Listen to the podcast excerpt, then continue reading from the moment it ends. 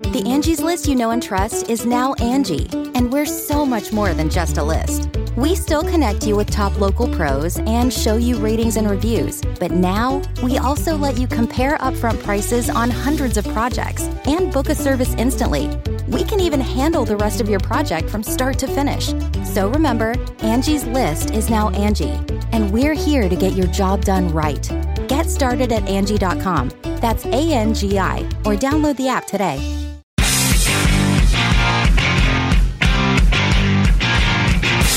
Welcome back to Comic Book Nation, the official podcast of comicbook.com. I am your host, Kofi Outlaw. And You shall today- not pass. very much not. Yeah, that was very that was epic. Man. That was just a taste of my vibrato. Don't let's not get into it. Um, with me today, I got my regular host. I got Matthew Aguilar here. what up? And I'm not too Hollywood.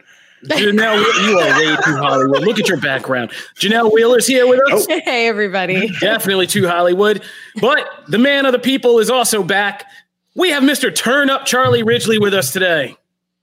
What's going on, everybody? Somewhere there's an applause for that, but uh, we don't have the machine. Oh, that was my mom. Oh, nice. Hi, Mrs. Ridgely. Um, today we got a lot to talk about. Charlie's with us because uh, he's seen Zack Snyder's Army of the Dead, so he's here to give us a lowdown. He also has his review up on comicbook.com. We also are going to talk about that Venom Let There Be Carnage trailer, Netflix's uh, Millarworld debut, Jupiter's Legacy.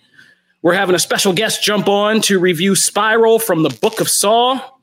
And we have new DC Marvel comics to talk about, and Matt gets to indulge his gamer side once again. Matt's agenda is still alive. So, Driving. yeah, I mean, it's a good geek-tastic smorgasbord we have for you today. So let's get right to it.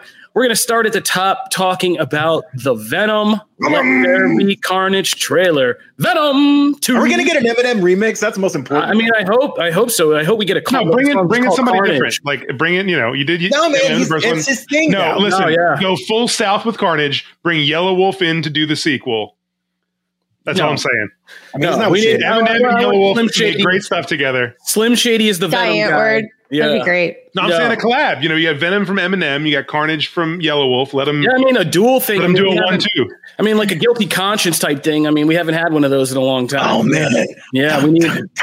Yeah, we need one of those kind of like Venom. Oh, versus NF. Hell yeah. Please give me that. I mean, and I mean, since the Freddy versus Jason, Fabolous and Jadakiss, like, yeah, we we need another one of those collaborations. So I like that idea, Charlie. I mean, we're cooking here. So, guys, what did you think about the Venom Let There Be Carnage trailer? The internet uh, and people I've talked to seem to be mixed reactions. I don't think it really moved anybody, like a single person, either way. Like, if you were into this franchise and enjoyed the first film for what it was, this feels like it was more of that and you know you're you're to get more of what you got the first time but if you didn't like the first one including woody harrelson's carnage i don't think moved very many people I think it moved people just in further in the directions that they already were leaning. yeah i mean so Like- america right yeah Yeah, so- I mean, like I loved Venom because of Tom Hardy's foolishness. Like he went so hard into it, and like he knew the assignment, and it was awesome. And it seems like now the whole movie is that, yeah and that's amazing. And so I'm I'm so stoked. yeah and let me be like, clear too like Woody Harrelson go full Woody Harrelson. Yeah, following up what Charlie's saying, like this is the appeal of this movie franchise for me, like right now, is the fact that it's not seeing Venom and symbiotes and CGI fights. It's literally Tom Hardy being on screen talking to himself Yeah. and then doing voiceovers of the Venom symbiote is the craziest spectacle that I, I loved about the first movie. Love, let's. I'm turning into Jim. Sorry. Uh, that I liked about the first movie. It was I great. liked- yeah, I liked about the first movie um, were those scenes of him. I mean, it, it was like Jim Carrey throwback, right? Like him Yeah. going in the restaurant and getting in the lobster tank and doing all that stuff was a lot of fun. And that's what they give you in this trailer is they do it kind of it style by opening with just a scene uh, of the movie of him just preparing breakfast in Venom, singing this song and, and making him his breakfast. And I love that. A lot of people fell off. I mean, I had people messaging me like, "What are you like? Did you hit your head? Like, what's wrong with you?" Like friends of mine being like, "How could you Really? in for this?" Oh yeah, That's that's the fun of it. Like, I say Yeah. the you Yeah. say the like that's hilarious. oh yeah. And but some people They could have not yeah. one fight in this movie, and it would be awesome. But I- yeah, this I is agree. what's. I mean, it could be literally just scenes of individually Tom Hardy talking to himself and Woody Harrelson talking to himself, and then collective scenes of them talking to themselves together. All and that and at each Mrs. other. Chen, and that's all you Yeah, need. and Mrs. Chen is a movie to me. You're like, yeah, I just love the translation stuff of like that half of it's like incomprehensible. And like that he has to translate constantly, like rah, rah, rah, rah. he's like, oh yeah, no, we had. For I, I whatever love that reason, stuff. That line reading at the end of the trailer when Venom just yells "No" about the chocolate, like the way the way that that line is done, I, I lost it. It's such It's a so dumb good. thing. Oh yeah, that was It was hilarious. so funny. And then it's just good to see. And in that moment, it's good because you see them like talking together for the first time because nobody can hear Venom but him. And so, like, yeah, Venom's like, no. And he's like, we had a deal. and that's like, you can see their personalities kind of Oh blending. God. And it's just And about so chocolate. funny. You know what I mean? It's just about chocolate. Yeah, I Yeah. agree. I I mean, look, I'm very I'm- passionate about chocolate myself. So Right, chocolate's awesome. I did appreciate the elfness of that opening scene. That was a very like elf dish he had. Oh, yeah. pancakes and everything. Uh, I will say, and uh, I saw it in the in the comments uh, that Crow, yeah, Crow 0731. At least it showed Carnage and didn't just tease it until it leaked. I appreciated that because that is typically how these roll out. Is like Yeah. they give you a glimpse and then you don't see it. And it's like I did actually like that we got a full Carnage thing, so we can kind of rule that out. We're good. We saw him. It's great. And but the Venom, like the Tom Hardy Venom, that stuff, the back and forth was was awesome. I mean, I just uh, that was something that the first trailer couldn't really do, obviously. And so from the first movie, so like having Because the first movie didn't want to be great. that. Tom Hardy just wanted to be that. yeah, right? But like, it's great. I dug that. Oh, I that's what fun. made it good. yeah, catch up. What? And I love that Woody Harrelson, like, just I don't know. how- I want to be delicate about this. Woody Harrelson feels like a crazy person in a good way. Like on screen, he knows how to just be wild and weird and crazy. And now he gets to like go follow Tom Hardy on that path from the first movie. It's like I want it to become a game of wh- who's the next actor who's great at just breaking down on screen to join this. Like you watch what Andrew Garfield's done in like Under the Silver Lake and this this new movie that he's got mainstream, and he's really buying into this idea of being a crazy actor that really just knows the assignment and goes all in. Like what does he look like in this going, you know, like just get those actors that know how to get wild and there's endless possibilities for what Venom can be. I mean, yeah. So we also got one who I'm curious to see is Stephen Graham's character. If you don't know who Stephen Graham is, he's he's a great character actor who's played like um what you call it. I, I always think Al Board- Capone. Al Capone and Boardwalk Empire. So good. Al yeah, and you know he's played a different kind of roles, but he's going to be what toxin in this, right? Uh, the police officer who gets a symbiote and Coxon. I'm really curious to see what he does with this kind of thing. And Naomie Harris too. Yeah, Naomie Harris as a Shriek is, Yeah. going to be pretty good too. So, as somebody pointed out in the comments, I mean, they could have called this Maximum Carnage because, yeah, I mean, this is basically what we're going to get. Is it looks like a big Ravencroft breakout, and you know, and then kind of madness in the streets and Venom. They're saving that for the third up. one. Yeah, unless It, it sets up Maximum Carnage. Yeah, they're saving that for the third one. They got to be. Yeah, well, it seems like I mean I'm good as somebody who really enjoyed the original Carnage storyline because that's when I really got into comics and and specifically I think that's the first issue of Amazing Spider-Man I ever purchased that because my older brother had a oh, Wow. collection.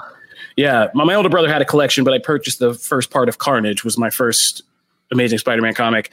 Um, I'm psyched to see this, and like I said, both for the comic stuff, but also just seeing Woody Harrelson and Tom Hardy talking to themselves and trying to out ham each other is going to be glorious. And by So- the way, I'm sorry. I, I feel like I uh, I didn't mean to trample uh, Janelle because I don't think. Wh- What did you think of the trailer? Oh, gosh, you're jumped in there and cut you off. I didn't mean. I know. I love how excited you guys are. Like, I don't have as strong of a knowledge of these characters. So, of course, like, I'm going in very optimistic and I'm like, sure, let's go. The first Venom was not terrible, in my opinion. Like, I enjoyed it. So, I'm really excited for the next one. And I, I love the humor. And um, I think that it's really nice that they leaned into that. You can tell they did in the, the trailer. And I, yeah, I think it's to be really good. I'm curious. And I think a lot of other people are like Ian Grimm in the chat says, I'm so curious to see how they differentiate between the two characters on screen. I mean, besides color, because, you know, we just saw the little like, things sticking out of carnage but like the teeth like everything kind of looked sort of similar besides color so i'm with you on that one and Well- uh yeah Well, I mean, symbiotes are symbiotes, right? So right. there is basically just color swaps for, yeah. for who they are. But I think what Ian Grimm is also referring to, and we, we should point out, a big a, a, amount of this hinges on how does Woody Harrelson and Carnage, like, what is their relationship about and mm-hmm. like what does that voice sound like and and how yeah. does it factor into like what Cletus Kasady does because if that's not right in the same way that Tom Hardy nails the Venom thing then yeah you could have a bad villain but I think like Charlie said there's nobody that gets weird quite like Woody Harrelson from the Larry Flynt movies sure. to True Detective to everything in between that Woody Harrelson loves to get weird in. natural um, born killers, man. Natural born the- killers. Like, yeah, somebody on the said, uh, Monkey Jeebus said uh, they're hoping that the audience sees him as Mickey from Natural Born Killers, and, which and a great not, throwback. Let's not forget, like a lot of this hinges too on Andy Serkis. You know, Andy. We all know Andy Serkis as which Gollum. Is a factor or, I don't know, think a lot of people remember in all this. You know, I don't know if anyone else watched Mowgli. Andy Serkis is demented. So good, yeah. Like, there's a scene in Mowgli in, in the end of this movie. It's on Netflix, um, and it is like dark and terrifying, and it's it's played. I, it made me feel like Andy Serkis has something up his sleeve for Venom because his mind can work in a very dark way that also knows how to kind of bring some levity to things. It Mowgli kind of sets the stage for this, and Uh, he's only done one movie as a director, so who you know, it's kind of hard to tell where he's going to go. It's not like when Jordan Peele made Get Out for his directorial debut. It's like, oh, that's now one of our defining directors for the foreseeable future. You know, Mowgli was not that for Andy Serkis, but he he showed a lot, and so I think that it can go in a million different directions depending on kind of how Andy Serkis treats it. All right, just to close out, some commenters, Matthew Anderson, Half Send Josh, what's up? Said, uh, are asking, do you think we're going to get a Spider Man or, or, other kind of bigger universe cameos in this? Um, Andy Serkis, if you go on comicbook.com, Marvel, there is an article that Andy Serkis did an interview for uh, right when the trailer dropped, where he basically kind of said that this Venom is still a standalone story. The characters are not aware of Spider Man or Spider Man's existence or anything else but he kind of left that like with a weird, heavy open endedness that could suggest that by the end of this movie, maybe that's not the case. Maybe this movie is the beginning of Venom getting into larger things. Um, and I wouldn't be surprised if that's true. We already have little Easter eggs. There's a Daily Bugle from Sam Raimi's Spider Man universe that has a page that kind of teases, tease mentions the Avengers in a fight. None of this makes Venom official MCU, but like I feel like they're going to start to open this up a little bit. Right. You know, and tease it just enough to make sure that Venom wasn't a flash in the pan. They get two good movies, solid movies out. There's a franchise here, and then I think we'll start to see those connections come in. I think we'll I, I don't really, I don't know the rules, but like, could could Venom have its own Spider-Man? I don't know. I mean, this is. I think all of this is still up in the air, really, and like, I, I'm all the multiverse stuff. I feel like, like you said, it's very open. Yeah, I think it depends a lot on what's going on at Marvel Studios, what happens after Doctor Strange 2, after No Way yeah. Home, and like whatever. I don't think we're going to hear much until those films are out, and then we'll begin to hear more about like mm-hmm. what what's the next phase of this. So that's my take on all of it. That's just speculation, but uh, I I put a good amount of chips on that being the case. I, think, I, think, if we see something, I think if we see anything, it's going to be it's going to be like Carnage at the end of the first movie, where it is a tease to a character that as comic fans we know, but it's not like a oh here's Tom Holland. Yeah. Well, we'll see. We're going to keep an eye on it, and there'll probably be another trailer we'll be breaking down in the coming months as uh, you know things progress with this film. All right, that is Venom. Let there be carnage. Now it's time to turn up with Charlie Ridgely. Charlie, these Army of the Dead, Zack Snyder, you know, we've all we were we went heavy on Zack Snyder's Justice League release. Now we're going to see uh, Snyder jump back into the the quasi zombie genre with Army of the Dead. These reviews have come in. I think it's like 74% on Rotten Tomatoes, the initial wave. Uh, Charlie was our reviewer for comicbook.com. Charlie, the stage is yours. Give us a quick rundown of non spoiler review. These will be non spoilers of Non-spoilers. Army of the Dead. Um, so I not to be controversial, kind of wish that Zack Snyder would have spent more time with zombie movies over the years because I think he's very good at it. Um, Dawn of the Dead to me is still his best movie, and uh, Army of the Dead is a really great follow up to that. Uh, as you know, I'm again trying not to be spoilery. It's a it's a really exciting movie. It's a he's got a lot of great action sequences kind of packed in there, uh, and it's really interesting. It's something I didn't know going in. He shot this himself he didn't have a cinematographer working with him. He was the director of cinematography for this movie. So not only did he direct it, he actually had the camera in hand shooting this film. Um, but all of the Snyder things that you've come to know as Snyder things are packed in here. I mean, there's a lot of slow mo shots. There's a lot of needle drops with like slow emotional covers of popular songs. There's, you know, it's it's entirely too long. Like there's a lot of Snyder things. Oh wow! But I they they work with this. I, it is a little surprising. too. It's, it's two and a half hours. It, it's a little too long. If this was like a ninety minute movie, it, you would not be able to breathe through it because it, it is very tense. But there's a lot of times where he stays on a scene, you know, way longer than a lot of other people would. But it's indulgent and it's fun in that. You know, my problems with some of the DC stuff with him is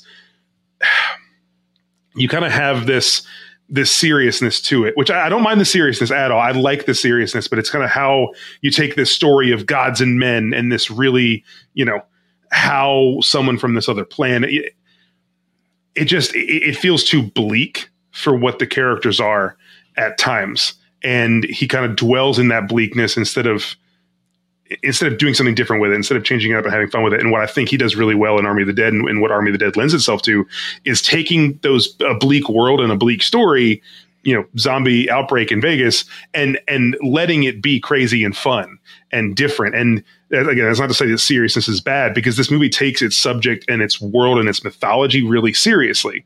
But when it's something like zombies, you can just kind of get wilder with it. Whereas, you know, I don't know if it's because of the nature of Superman or the fact that Superman is an existing character that you have to kind of work around what's already been in place. This is just kind of wide open. And all of Zack Snyder's tendencies that were often criticisms with the DC stuff, I think they're they're perfect for something like Army of the Dead. It, it looks gorgeous. It's a it's a big, loud movie. Uh, but all of the characters are very interesting, and the time that he spends with them is very, very intentional. Uh, it's really cool to watch Bautista. I was talking to somebody on, with uh, on Twitter about this. Like Bautista could have easily just kind of followed the Rock's lead and taken roles where he gets to be the big guy and just gets to you know beat up on dudes and say quips and be the wrestler turned movie star. And that's not to say that the Rock should have done that. The Rock's perfect in what he does, but Bautista really wants to be his own actor and to grow as a performer and he really showcases that in Army of the Dead. You know, he really has a chance to to bring some depth to things to things and add some layers to his arsenal. And uh, he's really fun to watch. Omari Hardwick, who uh, I don't know, I know everyone watching this watches Power. Omari Hardwick is an incredible actor, and he's he is oh, yeah. the most fun character in this to me. I loved Omari Hardwick's character. I love Tig Notaro's character. Um, there's some weird things with Tig Notaro where like you could tell they had to they had filmed most of Chris D'Elia's stuff when they brought right. Notaro in, and it's kind of evident at times, but it works. Uh, she's impeccably funny. The whole cast works well together. You got to um, say that um, that's pretty impressive. That oh, it's very impressive. In that much, absolutely, and it still it's, works. It's very impressive. Yeah. Uh, you know, like there's a scene, and they released it online, so this isn't much of a spoiler. It's a it's a scene from earlier in the movie where they recruit Tig Notaro's character, and you see uh, Dave Bautista and uh, I can't remember the, the name of his character Scott Ward, I can't remember the name. Uh, Cruz is the other character. They walk up to a fence at like this helicopter base to recruit Tig Notaro, and she's on the other side of the fence with the helicopters. And it was very clearly two different things that were shot in two different like places, but it was set up so so well. Like it, it, it was obvious, but in a way that didn't bother you, you know, because they really put the care into making it work. Um, you know, by the time you get to the third act, I think kind of drags a little bit as it gets into the final action of it.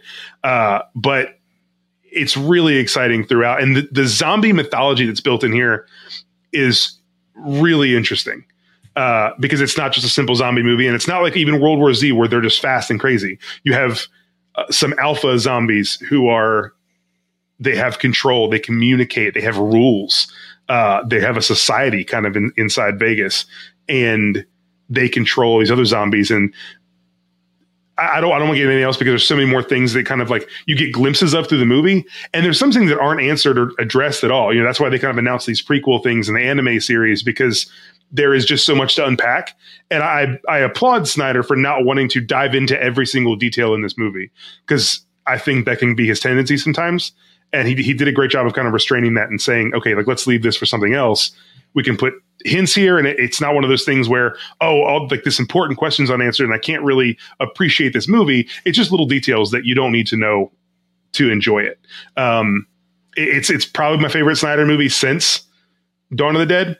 Um, I, really, really like what he does with the with the undead and with zombies, and I think just the nature of zombies being serious and deadly, but also like being kind of a ridiculous concept when you think about it is a great thing for Zack Snyder. It's a great thing to bring his tendencies and his vision to life because it has the best of both worlds. So, I mean, I highly encourage watching Army of the Dead. It comes out in, in theaters a week before Netflix. So, like, if there's a theater around you that's playing it and it's safe or you're vaccinated or whatever, like, this this is going to be a fun movie to watch on a really big screen. I mean, I watched it on my TV in my living room, and that didn't feel big enough.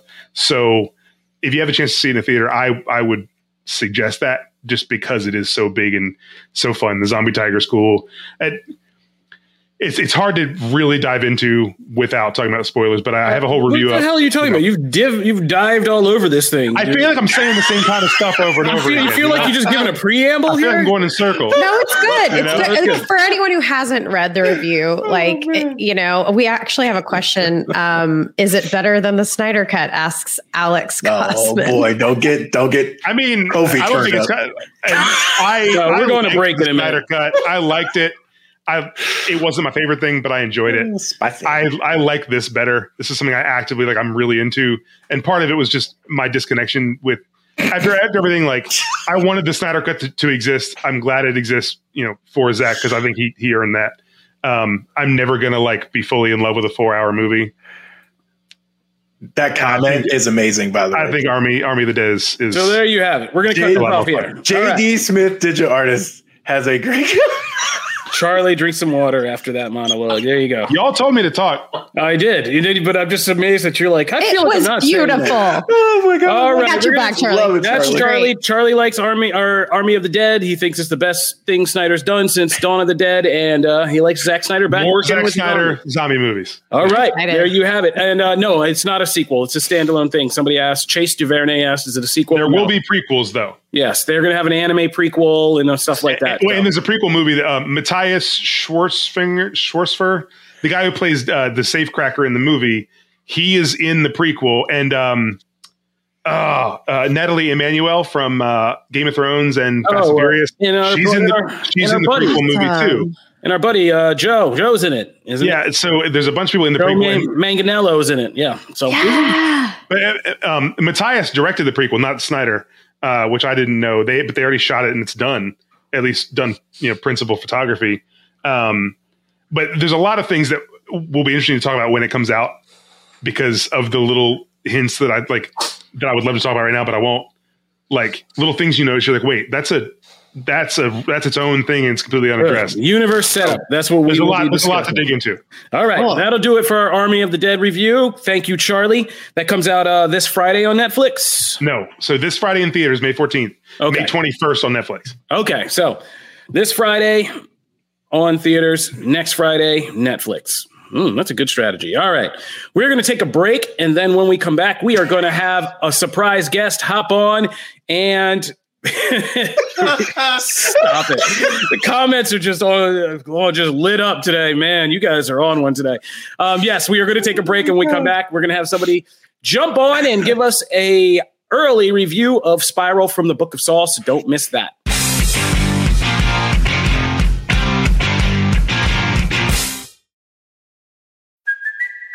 It's Kaley Cuoco for Priceline. Ready to go to your happy place for a happy price? Well, why didn't you say so? Just download the Priceline app right now and save up to 60% on hotels. So, whether it's Cousin Kevin's Kazoo concert in Kansas City, go Kevin, or Becky's Bachelorette Bash in Bermuda, you never have to miss a trip ever again. So, download the Priceline app today. Your savings are waiting. Go to your happy place for a happy price. Go to your happy price, Priceline.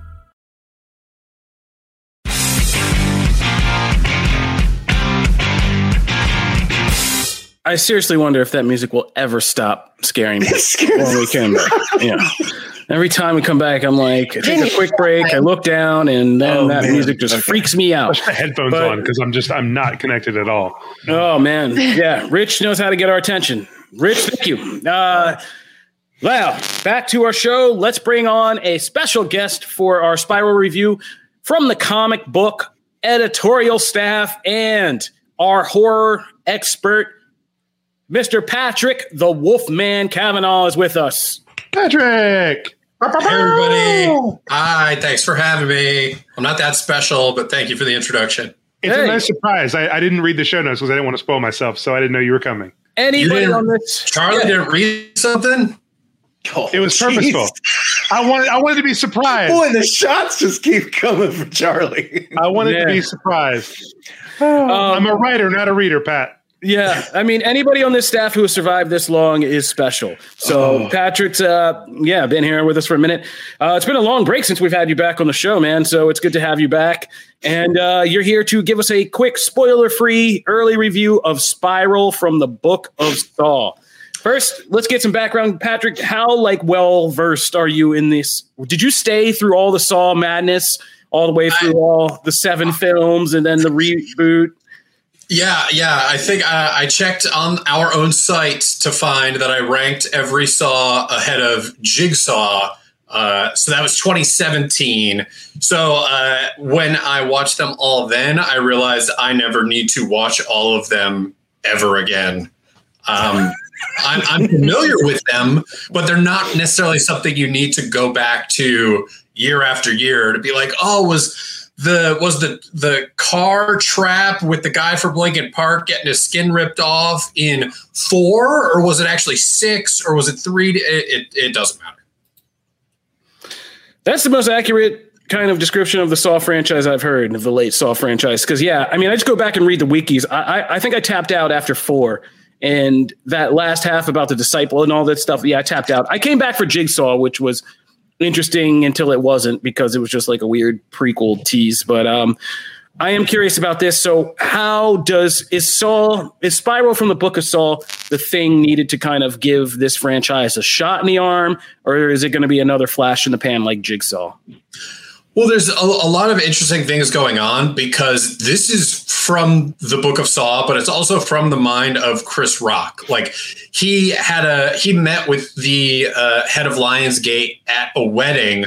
I was like, you know, I really think the Saw movies are great, but they could use some jokes. Like, why don't they have any jokes in them? And so from that, it ended up being that Chris Rock like spearheaded this whole movie. He didn't he didn't uh, he didn't write it, but he was the executive producer, starred in it. So I think everybody was really confused and concerned, but excited about like, is he just going to do a parody of Saw? Like, is he going to make fun of the franchise? Like, what is it going to be? And it ended up being no, it was. It's like 48 hours. It's like Lethal Weapon. It's like a buddy cop detective comedy uh, n- not too much comedy, but it's it's a buddy cop murder mystery, and so of course Chris Rock is there, and he is hilarious. Uh, but he clearly has very much. He has a lot of respect for the franchise, and that is is very clear that that's like the the motivating factor of this movie. Okay, so what would you say are is there anything notably novel or besides the humor or different about the actual sawness of it all, or is it pretty much the same package you know what you're gonna get? Kind of like McDonald's. It is very much like McDonald's, um, except it's not so much a happy meal, and you're probably not going to enjoy the prize you get. Uh, but no, I would say like the very the, the first hour. Definitely Thank you for feels- carrying that analogy much further. Man, than, yeah, than it that deserved well to be done, carried. well yeah. That's impressive. It, it very much feels more like something along the lines of Seven. Like the first say hour is just this murder mystery, and you have these gruesome traps. Um, the a- as any Saw fan will tell you, everyone is going to be unsettled and grossed out by a very specific and different trap. So even if you don't like Saw three, there might be something in there that just like really gets under your skin. So it's going to be the same thing with this. Uh, one big difference with the traps in this is it doesn't feel like there was someone with an engineering degree who was responsible for creating them. Like they're they're definitely a little bit more rudimentary, a little bit more grounded, a little bit more believable that a you know sadistic killer could whip this up in a few hours as opposed to spending years uh, and working with NASA to actually pull off. Um, but for as enjoying uh, as enjoyable as that first hour is, I would say one of the the traps, if you will, that the movie falls into is like Saw has taught you to never believe anything you're seeing because you never know who the killer is going to be, who's really dead, who's really alive, what timeline you're in. So there's all of these these uh, shocking twists that you're expecting. So then when you get to the back half and there are shocking twists, you're not as surprised by them. It doesn't feel as fulfilling to watch that that magic trick pulled off because you've seen it coming just knowing that it is spiral from the book of saw Saw has been Shyamalan, if you will. yeah yeah to, and to a, a, Saw's a also much- Shyamalan for a while. yeah it- it's and that's the thing is uh it's probably from like the second movie. Like what james wan and Leigh Whannell did with the very first movie it, still holds up. Like it's still super inventive. It was an indie movie. It you know uh, came out of nowhere. And then both james wan and Leigh Whannell like invisible man aquaman uh furious seven like they the conjuring insidious like they have defined the horror genre for the past two decades, basically. So it's cool to see that original movie and see the nuggets of that ambition. And this this movie was directed by Darren Lynn Bousman, who directed Saw two, three, and four. And it, he he does what he can. He takes it out of the darkness. He takes it out of the warehouse, out of the industrial basement. Like there's daytime scenes. There's people driving cars and having conversations. Like it's not this like uh, a miserable experience full of just killing time to get to brutal eviscerations or anything. So it is mostly enjoyable, and I think longtime fans will appreciate the way they bring a fresh perspective while honoring the past. Whereas people like me who aren't devout Saw fans will probably just enjoy the, the first half of the movie. I was muted. All right. Well, all right. That's pretty interesting uh, synopsis. Sounds like kind of a mixed bag. Would you rate this? My final question is Would you rate this over or under Jigsaw? Um, for me, what it comes down to is there's Saw, there's Spiral, and then everything down here is just a roll of the dice. It's Nice. all the same. It's all interchangeable. I don't care. It's it's it's like ranking, you know, letters of the alphabet. You know, it's like Nicolas Cage would say, high praise. That's high praise. exactly just in the words of Nicolas Cage. Yes. um, but I mean, it's it's uh, I would say Spiral obviously is a big uh, big ticket movie for horror fans that's coming out. I do, however, want to plug next week uh, if you're looking for something a little off the radar, a little uh, uh, more obscure, that you should check out Seance which is coming out on VOD next week, and that's from the writer of You're Next and The Guest, and it's a it's a really fun like murder mystery haunted house uh, at, at a boarding school that uh, I think people should should definitely check out if you're deciding between Spiral or something on uh, on TV. Do that. Seance. All right. Well, Patrick, thanks a lot for breaking that down and giving us some good context and perspective on uh, Spiral, the Book of Saw, and how it fits with the uh, Saw franchise and that whole experience. We appreciate that, man. Thanks for having me. Thanks. All right. So, moving right along, that was Patrick. He had no interest in talking about the rest of the stuff we're going to discuss today. He was just gone. He was Yeah. done. gone. Yeah, yeah. He just came in. He popped in for that cameo. We have twists and cameos in this show now. so, moving right along, we are now going to get into uh, Jupiter's Legacy, uh, the new Netflix series based on Mark Millar's series. Uh, Mark Millar, who wrote Kingsman and Kick Ass, and what's the other big things that we've Civil done? War. What's up? He wrote Civil War. Yes. Yeah, yeah, Civil. You know the original Marvel Civil War. Yeah. Um, so yeah, Jupiter's Legacy, and I think this one is interesting. And we're going to talk spoilers about this. I, I've seen the first Spoilers. four episodes. Matt's seen five. Janelle's seen maybe four or five. I think. I actually finished the whole thing. Oh wow! Yeah. And Charlie, have you seen it all? Oh, I quit after the first one. No way. Wow. Okay. this is going to get good. All right. So, Jupiter's Legacy, when we did the trailer, we discussed this briefly and we were all kind of like, eh, like, you know, it wasn't bad, but we felt like we've seen this before, right? Like we saw heroes and, you know, this wasn't quite the boys or something like that. And we were kind of just like, you know, and it came out and it was in the same kind of time when Invincible was being hyped and we were like, eh, eh you know, like this feels like a retread without being very interesting. Um, I'll start by saying, since I had those low expectations, and like I said, we're going to talk spoilers for Jupiter's Legacy. Since we had low those low expectations going in, I was actually a little pleasantly surprised by this series. I don't think it's like the greatest thing ever, but I was pleasantly surprised by the level of intrigue it was created. I did not read the comic series. I am not like the biggest Mark Millar fan.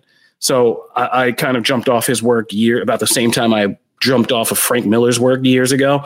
Um, but yeah, it has enough intrigue in the first four episodes and good enough characters that it's carrying me more as like a mystery drama than a superhero show. Um, but it's enough to keep me going because I like the way the story's told. And then there's these flashbacks about you know, if you haven't checked it out, it's about this. It's basically about Superman. This guy named the Utopian, and now he has a family. He has a super wife. He has two super kids, and he's this kind of ideal superhero with a code and all this stuff. But the world is changing. Villains are getting crazier. His kids are struggling to find their place in his shadow, and that's kind of the modern story. And then there's this flashback story to the events of how the Utopian and, and his family kind of got their powers and the mystery of that. Uh, and that's what's kind of propelling season one. And this show does a good job. Netflix has a whole venture with Mark Millar. They're building this whole Millarworld.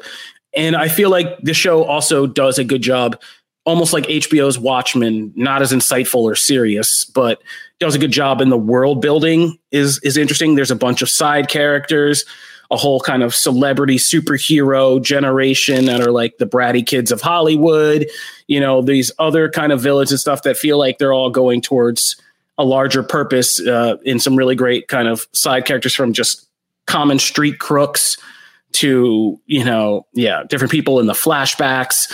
And there's a whole world here it feels like. And and it has been able to successfully pull me in how about you guys janelle let's start Oh, with you because you Finish the whole dang thing. yeah finished this whole dang thing um Yeah. won't spoil it for me and matt but uh Okay. I mean, I won't you- spoil. I will just give my opinion. Uh, I thought it was going to be way more wholesome. I really thought it was going to be kind of like a uh, a little like lighter on on you know topics and I'm trying not to spoil. Actually, Charlie, this is really hard to not spoil. Um, but I was actually pleasantly surprised. It was a little heavier than I expected. We have a spoiler warning on the thing. You can. I know, I know. As Don't Jim I guess, I guess you don't want to. Don't want to ruin it for them. I, I Good mean, Lord. I get it. Okay, okay. Um, just don't spoil the ending for me and Matt because Right. we're we're watching. You this. can't. I think that for me, the it is extremely interesting in the flashbacks. I'm obs- I'm very dedicated to the backstory of how they got their powers. Um, that is what kept me coming back. I didn't really care about the now, and I didn't really care about the the family dynamic and the sister, she's off doing whatever she's doing. I just didn't really care. But the flashback and how uh, they got through like the Great Depression and you know the visions that he was having and that lead role and it was it was done really well i think and um i I will say the first episode did not suck me in because, and I think it's because I didn't have enough of those flashbacks. Um, by the second episode, I got more of that, you know, from the past, and it was it was really exciting to watch that kind of unfold because I was just curious, like how. And, my only criticism is that they just talk about the code so redundantly. It's just like it, it's just if you're binge watching this show, it's the code, the code, the code, but the code, the code, the code. And it's just kind of like, okay, just get back to the story of like how you got your powers and, you know, why the word Jupiter is in the title. like that's pretty much. And I enjoyed it. I really did. Um, I'm probably going to rewatch it again with more of a critical eye because my fiance didn't get to watch it and I binged it and he really wants to check it out. So I will I will definitely uh, go in. Oh, I feel sorry for you, Janelle. I really liked it, but I also really like a couple of those actors a lot. So I like just seeing them in general. But yeah, I was I don't know. It wasn't terrible. I, I just I'm going to say the real hook with me was I like the fight in the first episode. Uh, that's where they fight the kind of Hulk or Darkseid. They fight against not Darkseid. Yeah, um, I liked that actually. That that kind of turned me on to okay, this show actually will have action chops in it and violence. Like, whoa, like, you know, this will get heavy with the violence. But it was where I realized that I was most interested in a what is essentially a knockoff Batman Superman story um, that really kind of hooked me is because the utopian superman and there is a character who they reference in the first thing lightly but as the flashbacks go on if you are a comic book fan you begin to realize like oh okay like this dude's bruce wayne and and like you know in this universe and is going to become batman. The guy in the first episode that he ran into outside of the bank before the, the stock market fell apart. Yeah. Okay. yeah, yeah. Yeah and that I, like, I, know that, I know that face. He's got a bigger role George, coming. right? you're talking about George. yeah yeah yeah and I was like, okay, now this is interesting. And just seeing that whole kind of Batman Superman dynamic and knowing that it, where it's going to lead because they tease it was is also what's kind of keeping me hooked through these episodes. Secondly, I don't know his name, but my boy with the uh, teleporting wand is like, oh yeah, he's great. Uh, yeah, every time he's on screen, yeah, like I, am like, yeah, I think his name is Hutch. Yeah, he was uh, great. Yeah, George's kid. I loved that actor yeah. too. And that was the reveal we just got, like at the end of episode three or four. Is like, oh, he really is tied into all of this, and he has a teleporting stick. And the ways that he just, because he seems like he's a low level threat in the beginning, and like he has all these heavy people, and then there's just this great episode in this turnaround scene where he just like calmly demonstrates that, like, no, yeah, I'm one of the most powerful people in this in this whole get up and you're like whoa and he's a great actor and well and, and if you like him good. you're going to absolutely love episode five. Oh, awesome. I hope it is. Like, there's so much delight so okay.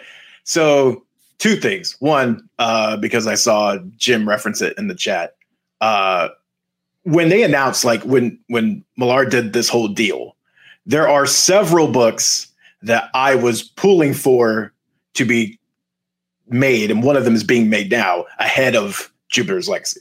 Um, so like the Magic Order, which is like one of my favorite uh, series, is being developed for Netflix. That's the one I really want. I also really want Prodigy. Both of those series are fantastic, and that is Millar at his best. So if you do want to read those series, like I suggest you go get those now because those are fantastic, and those will be coming to Netflix at some point. So that was one of the things when like this was announced. I was like, oh, they're starting with that one. That's the one I'm least interested in. Um, and then after that dud of a trailer, I was not very high. I was not very high on the series. Um, but what I will say is, I think, man, probably because the bar was low, because I came in without huge expectations. Uh, the, the first episode is a bit of a grind, but probably by like right maybe past the 75% mark through that episode, I was I was in. Like I wouldn't say it's like it was, you know, I have to watch it right now, you know, that kind of thing. But I was like, I, I want to keep going. I want to learn more about these characters. I want to learn more about this world. And to me, honestly, this is one of the shows that really benefits from binging. I can, if this was a weekly release, I would probably have dropped it just because other stuff comes in or whatever. Binging, I feel the helps this. DVR for sure. Binging helps this because because I went right into the next one. The second episode is what really hooked me, and and I'm I mean I've been watching these pretty, uh, you know, back to back to back uh, as life permits. And I'm glad that like I can go finish. Like I'm on the final episode. I'm glad I can go finish and really like this show has hooked me. And it has issues. Like there's the way and mine actually aren't with most of the storytelling. Mine isn't really with the pacing. My issues are more with like the way things are shot. It's it's weird. Like we're we're so used to superhero action being so fluid now, and so feels like it le- like jumped right out of the comic. That here it's so weird to like see them It hover so and like they approach the ground, and it's like that looks so awkward. Why does that look awkward? Why does the when they throw a punch or when they get ready to throw a punch, everything is like it, it's like 2000s superhero stuff where it was like kind of waiting for things to catch up. You know, the tech wasn't quite there, the wire work wasn't there. It's weird how the fights still have that kind of feel to them where we are now. And they put a lot of money into this. So, you know, like it's it's shot well, looks nice. Like there's money, right? So I'm kind of like, why is that the case? So that always kind of takes me out sometimes of the middle of really thrilling fights where because it, just looks it looks off. But as far as the the narrative, when they really start planting the, you know, how Utopian and how the rest of the group got their powers and the quest to go find them, you know, as things turn out, right? That stuff and like the issues with his dad and like seeing his dead father, you know, like in his all that stuff is really good. I, I really enjoyed it, and especially as we get further into the series, the stuff with him and George. Uh, you know, like that stuff and that relationship and seeing where how that started and seeing how it got to the end and seeing where, you know, his son, how Hutch kind of plays into it. Um, I agree. I think the I will say, like, I think Utopian probably can stand right there with Reed Richards and Xavier as like worst superhero dad. it's terrible. Uh, he's always saying the wrong thing. And I did love though. There's a reveal. Uh, I think it was in episode five, but if it if it I don't want if it was episode four, I don't want to say if it's an episode five because I want to spoil things. But essentially, there's a reveal of like who Utopian is talking to, and that was really interesting. Like, there's a lot of really cool swerves uh, in this. And Big I- swerve in last episode too, and it's rewarding. Okay, so like, Like, you're like, oh, okay, now I I need to know what's going to happen next. I think they do that really, really Yeah. well. Like by the end of each episode, I was like, yeah, I gotta watch, I gotta watch the next one. They do a really good job of that. I agree that the kids and like their issues with the dad and like the code, but the code gets addressed in a really cool way in I believe episode five. So like again, most of the stuff that was either annoying me or kind of, you know, I was unsure about ended up getting resolved or at least addressed in some way that was satisfying to me. So I I yeah, I really dig this series and I I'm I'm excited to finish it. Um I I did not plan I did not see this coming. I would not say this is Batman Fortnite levels of like, oh my god, it's so good. How the hell is it this good? But I will say, like, I was really, I'm really intrigued. And like, if they do a season two, I'm in.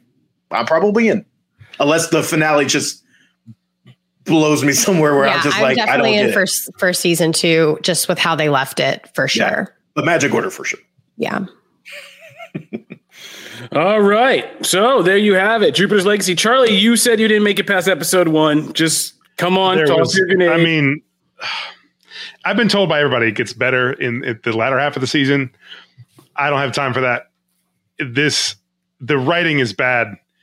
It- it is it is a dull looking thing, which is so frustrating because the best thing about the comic is Frank Quitely's art, and they didn't bother to bring over like any sense of his style or color or possess. Like none of that made it to the show the like what is that awful beard it's so fake and terrible even in the flashbacks like there's like mid flashbacks we just kind of has some gray hair like it, it all looks bad there's a scene in the first episode where Josh Duhamel's father jumps off a building and i have not laughed so hard in years the way that he screams like "Nah!" it was so absurdly overacted and terribly written I'll be right down. And he, ju- oh my God. it was I've it was one of the pilots I've had a hardest the hardest time watching. Like everything in it was just another reason for me to not keep watching it. I will was, say I don't was, agree it was that bad. It was Whiteley bad. is the best part of that, though. I will say. Mark Yeah, Mark Millar agree. is Frank a, Quitely a is the best part of anything. I, I don't love. I don't. that's- I that's the thing is I don't like- artwork, and even I in don't New X Men, like I didn't. how. Mark Millar tells a story. He he's one of the best idea people in comics. But execution wise, he always has these grand ideas and never exactly knows how. oh, that's so to- untrue. I That's I so just I untrue. disagree. I think that I think that Matthew Vaughn has done us all a giant disservice by making Mark Millar look good. Well, Those dude. kick ass that kick ass and Kingsman were great movies. And because of that, Mark Millar got a big Netflix deal that I don't think is going to turn out quite well over the years because Matthew Vaughn is not making the stuff. That is It so just- mm, reductionist. yeah, no. I I, Oh. don't, I don't. This is Order what people come to this fantastic. podcast First for. arcs of Kick Ass are great. I I love the original Civil War. I will also say, like, there's. I, I, I think there's just Civil War is pretty good. I think Civil War is pretty good. I'll, I'll, I'll be with you there. Look, and we all the just want kick ass comic Nemesis isn't bad. We just want Nemesis. That's, that's Nemesis what is we're- great too. It's just Yeah, tied up that's in what we're here for. That's what we're here for. limbo. But yeah, Nemesis is fantastic. Like, I'm sorry, like he his work, his comic work, it cannot be reduced to just like, oh, it's just great ideas. Like there are, he does have duds. Don't please don't like get me wrong, but like that's too far to me. No, he's I, I, Mark Millar has like like uh, Kofi said, he has had a very Frank Miller esque career where it's like, oh, you had a good thing, and then you just got with the ideas and you got too far in them, and now you don't know what to do with them, and it just isn't coming across the way you think it is, and it all kind of feels lackluster for the last fifteen years, and it just. I don't. It, it doesn't work for me. Most of what he has written, I mean, Reborn started off so good.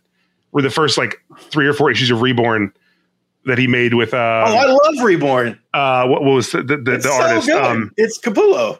Capullo yeah it Yeah, was and, and the first three and then the end is trash it has Uh, the one of the oh. worst endings Okay, well, we could be Oh. on this all day, so we are not. We could have it this. all started great. It started great. It is not trash.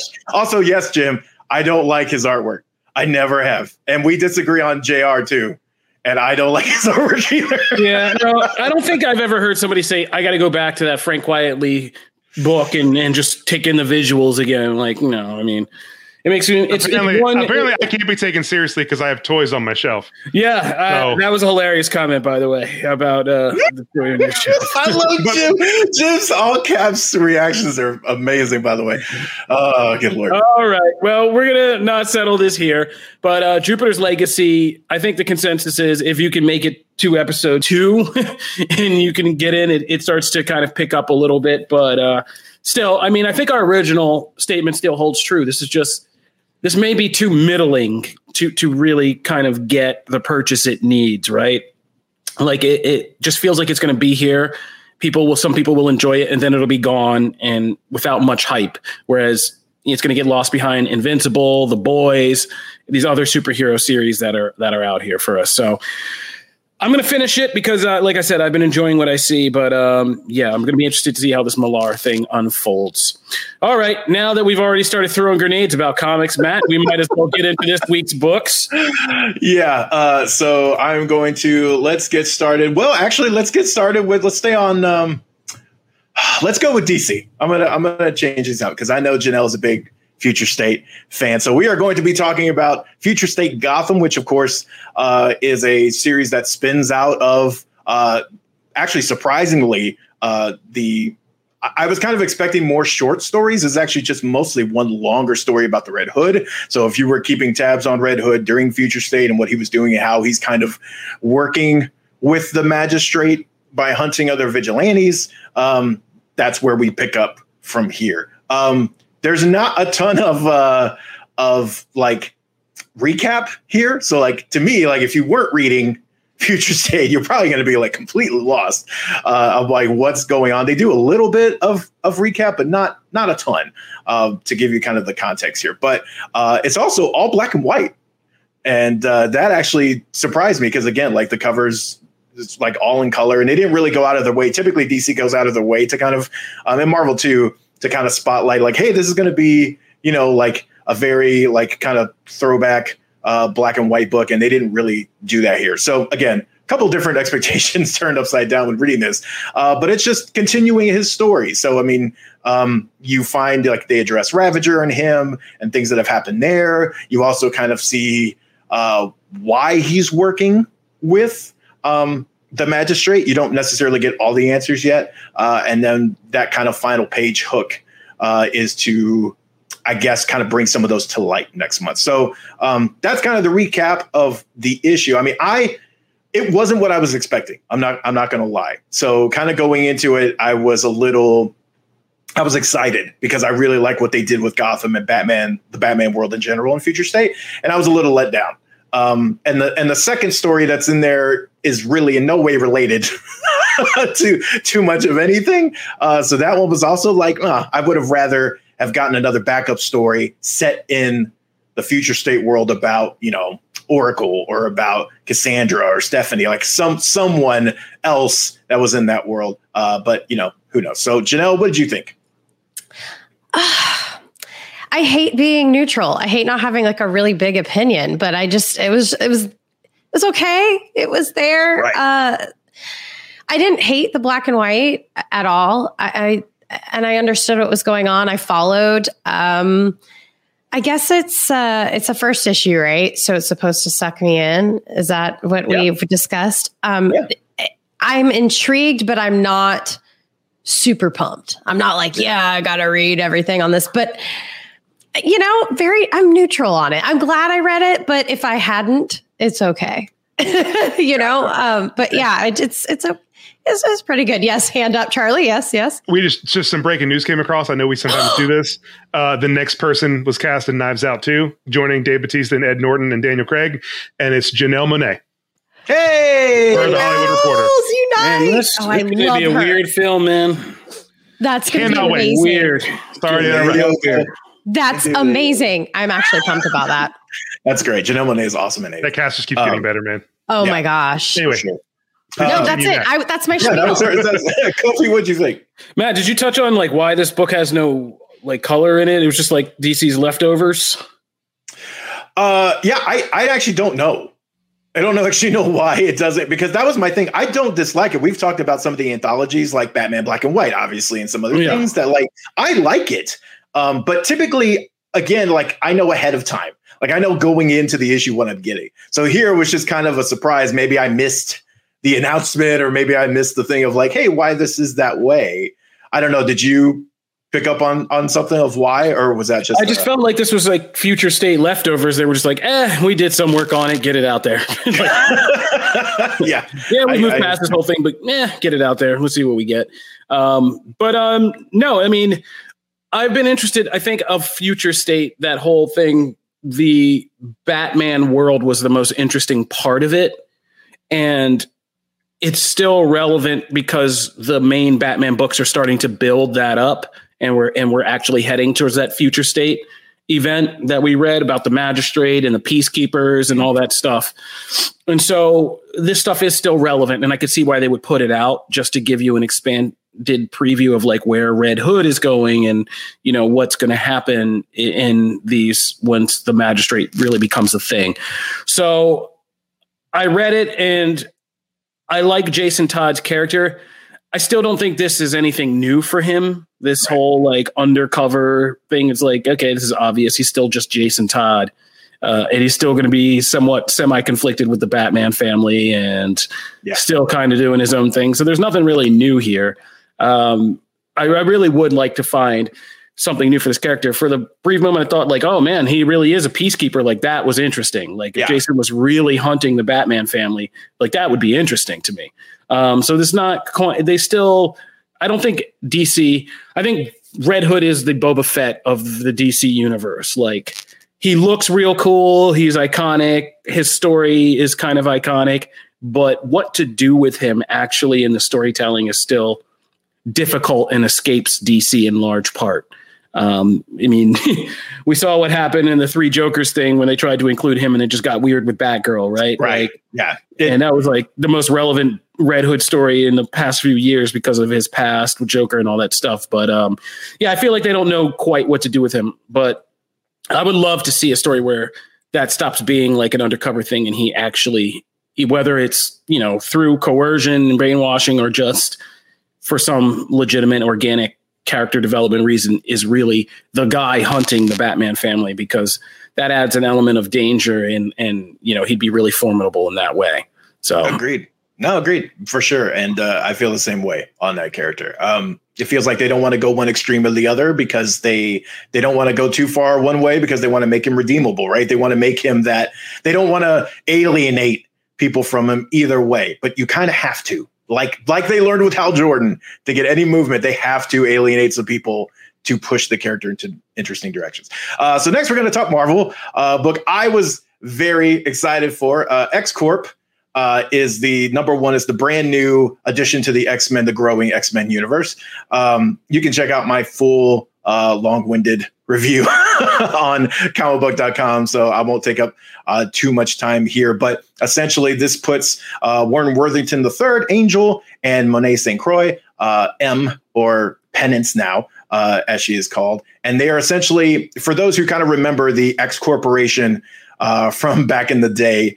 Uh, this is kind of taking that same concept, but very much it, it, it makes a lot of sense with the way this kind of post Krakoa society is with the X Men. Um, it fits right. They're not just branching into pharmaceuticals, but they're also branching into trade with like the Hellfire Club. And here it's kind of like, well, here's all these other business ventures that we can kind of influence and and push into, um, and also further the goals that we have and so they are kind of going to be leading uh, this charge. And there's going to be some other people that get Trinary and Multiple Man as well, who Multiple Man steals the show uh, a lot uh, in all of his scenes. Um, I just love these books that kind of play with. Uh, I described it as kind of taking a little bit of like West Wing, the walk and talks that they do are fantastic, and then taking a little bit of like Billions and some of the corporate, um, you know, drama and intrigue there, kind of going to all these different countries. There's an international feel here. Uh, that's really interesting. And it's something that Marauders does with all the political intrigue and stuff. And it balances with like big action. And here it's kind of going for the same thing. Uh, so I, I think it got off to a really fun start. I really dug it. Um, but, uh, you know, what did you guys think? I'll go first. I I'm really interested to see where it's going. I, again, I don't have the biggest background in X Men. We all know this, uh, but I didn't feel totally clueless, and I actually really enjoyed this book. I'm super interested in Angel, uh, this character that I don't know a lot about.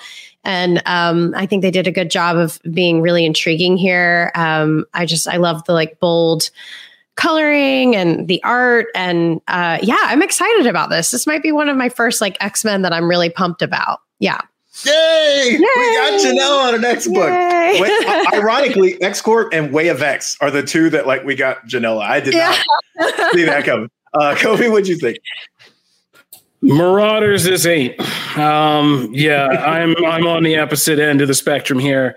I thought this was boring as hell. Like in this new X Men world, I know there's a lot to build, and I and kind of the nature of their setup of having their mutant nation of Krakoa actually be its own real sovereign nation with all the kind of political, social, and you know economic impacts that come with it. And this is dealing with one aspect of that which is you know the the public image the economic part and kind of you know what it says. It's it's a mutant corporation right? Um, using these two very affluent. And this was the hook that i thought was the most interesting thing was putting these two affluent characters together uh, monet and warren worthington who come from you know the upper case of society in their respective societies before you know all this mutant stuff. And i but it, it was just it was a talkie. Like it was very much a talkie. Like you said it was very west wing sorkin with kind of quippy conversations and stuff like that but yeah i mean i found it really kind of just ultimately boring and and kind of a slog to get through as a first issue and I, I it doesn't sustain me on like what is the actual appeal of having this book month to month like and I don't think it yet has enough of a unique, quirky identity to to kind of compete. Like that's Marauders. Like Marauders made a whole issue of just saying goodbye to Storm into this quirky, awesome conversation and flashback and Storm anthology story built around how many knives does she have hidden on her person. like Marauders does this stuff that's like, wow, I've never seen an X Men comic do this, and it fleshes out the actual world and minute details of this new Krakoa House of X era, but it does it in a much more interesting way. This doesn't feel like it's as interesting. Like for a mutant corporation, seems kind of cut and dry and kind of boring so far. Uh, and Monet, who is and Monet has always been kind of a weird fall flat character for me. Oh, okay, that And- also makes sense then. Yeah, and I'm I'm not digging the werewolf thing. Like this is Wolfbane Wolfsbane territory with her and Penance, and like it's it's not as good as Hulk. It's not as good as Wolfsbane, and it's like that's not Monet. I want to see. I want to see Monet step and be step up and be more like Emma Frost, and like more like I'm a badass, like uppercase, wealthy, elite, you know, and a mutant and like a beauty queen, but I'm also a monster. like, you know, and embrace all that and see her kind of move and shake things in the corporate world. Like X Corp coming in and just, you know, muscling in corporate world and be like, nah, we're doing things differently. Like that would be interesting to me and kind of taking on. And I don't feel like the book doesn't quite have the teeth in that way that it that it could have yet. No, I totally I, I get that. Uh, I I like the Monet stuff that she you know was dealing with um, because like in previous stories with her, right? We kind of saw that slow change over to like having some of those abilities and kind of moving over to where she couldn't control certain things or they were kind of uh bringing other elements to her character other than just which I adore Emma Frost. She's one of my favorite characters. But I also don't want Monet to be like diet Emma Frost, right? I want her to like have some other I thought this was interesting. I want to see what they do with it going forward. Um it is a talkie. Like there's not nearly as much action in this as there would be in like a Marauders book. But I also think we can get there. Um, and I think at some point we can kind of have those moments of just like this issue was literally a Seinfeld episode about nothing, right? It was about it one like person. a lead up for sure. Right. But Um, I but it helped me understand what was happening for sure. Agreed. Um, so yeah, so that's uh, the side of the X Men world. Uh, there were a couple other books, uh, and you can check out all of our uh, reviews on comicbook.com. But that's comics. All right, that's the end of our main show. Before we get out of here, um, I just want to do some quick mentions. Uh, I'm going to talk. Me and Charlie have been talking in our own side chat for the past couple of weeks about Mayans, uh, the Sons of Anarchy spinoff, just completed season three, and I, I've said it to Charlie before. I think he's finally started to come around to me. I enjoy Mayans more than Sons of Anarchy, and I love Sons of Anarchy. I, I was a Sons of like a big fan of that, but I think Mayans I think Kurt Sutter has begun to grow more as a storyteller and in kind of developing this as like a weird sequel series to Sons has a lot more to say and and does a lot more thematically with this series and the characters and the complexity of the men in this gang than than Sons was. Um, and this season has been great. And i was kind of wondering how they would deal with like the pandemic and you know the political social political reality of things.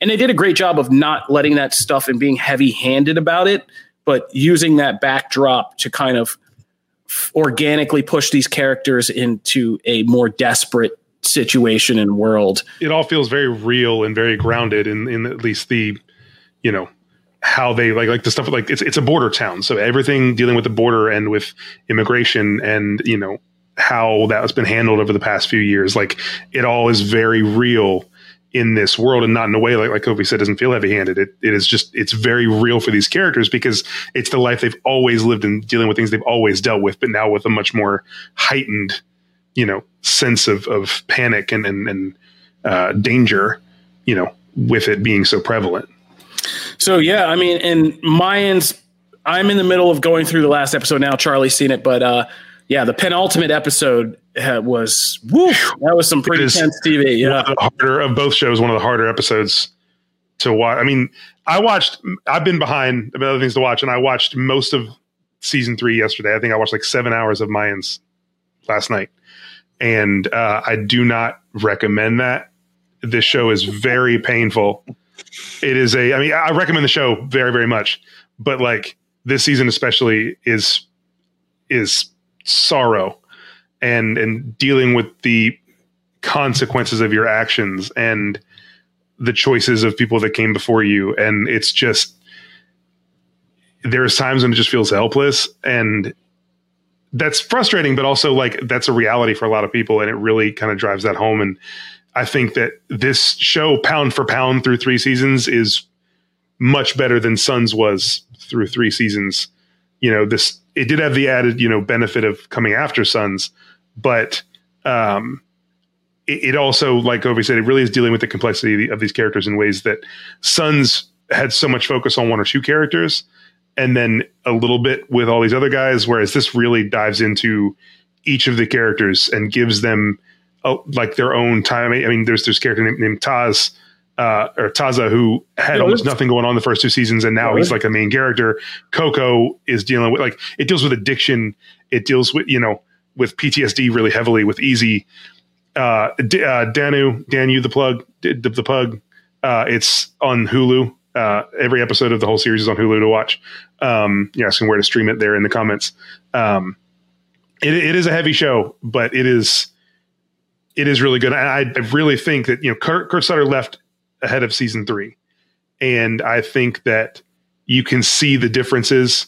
I think what he was doing with the show was excellent, but you can see the differences in Elgin James, the showrunner, really taking it as his own uh, and making it like more about those those guys. It just phew, Quick It's- mentions. it's. Quick mentions. Here we go. So Mayans, watch Mayans. There we go. On the other side, uh, I just want to plug. We're getting a new Dragon Ball Super movie finally. Dragon Ball Super is moving. We're getting a new movie in 2022. It's going to be original. They're going to do more reinvention. Will we ever get a series again? I don't know. We'll see. But uh, yeah, so that was it for my quick mentions. Matt, you had a couple things you wanted to mention. Uh, yeah. So not to Hollywood. Aha! See, I follow people. I did it. Uh, so uh, quick mentions. Uh, real quick. Uh, You did it in Assassin's front of a camera, Hollywood. Assassin's Creed Valhalla has a its first expansion, Wrath of the Druids. Uh, you will see my full impressions uh, and review of the uh, new content later today. Uh, so check the site for that. Uh, but you know, we head to Ireland, and I'm not going to do an Irish accent because I would not put that on everybody. So, but I will say we head to Ireland. Uh, there's some cool, some some new mechanics and some new things introduced into the game. Also, uh, Lycans. Oh man, that's awesome! Like, there's some really cool stuff uh, that's in there. Uh, but again, it's also more of Assassin's Creed Valhalla. So if you didn't like that game, I don't know if this will win you over. Uh, and then next, uh, Hood Outlaws and Legends uh, is the new 4v4 um, Robin Hood style game where you're picking different classes and you're trying to uh, get to the vault and get the treasure, and you're like having to pickpocket, uh, pickpocket the sheriff of Nottingham. Um, it does not, kind of like we talked about with Outriders, it does not make the best first impression. There was some of that I can't get through the opening screen. I can't get a match to start. I had to restart the tutorial because literally in the middle of the tutorial, the first thing you interact with was like, nope, error. And I was like, oh my God, I can't, I can't do this. But after several matches now, it, it does hook you. There's a really interesting loop there. So uh, you can see uh, my impressions on that game probably sometime uh, this week. Uh, so we kind of got we got stuff late on that one. So uh, I'm trying to work my way through it as fast as possible. Uh, so yeah, so that's quick impressions for that. All right. Thanks, Matt. That'll do it for this episode of Comic Book Nation. We want to thank you guys for tuning in. As always, we put up new episodes every Wednesday live on Twitch, Facebook, and YouTube at 12 noon. If you like the show, you can watch us there. If you miss the show, you can replay on any of those platforms after we're done or listen on streaming or uh, download the episode audio on Apple Podcasts, Spotify, Stitcher, in Google Podcast or tell any smart home device to fire up Comic Book Nation podcast.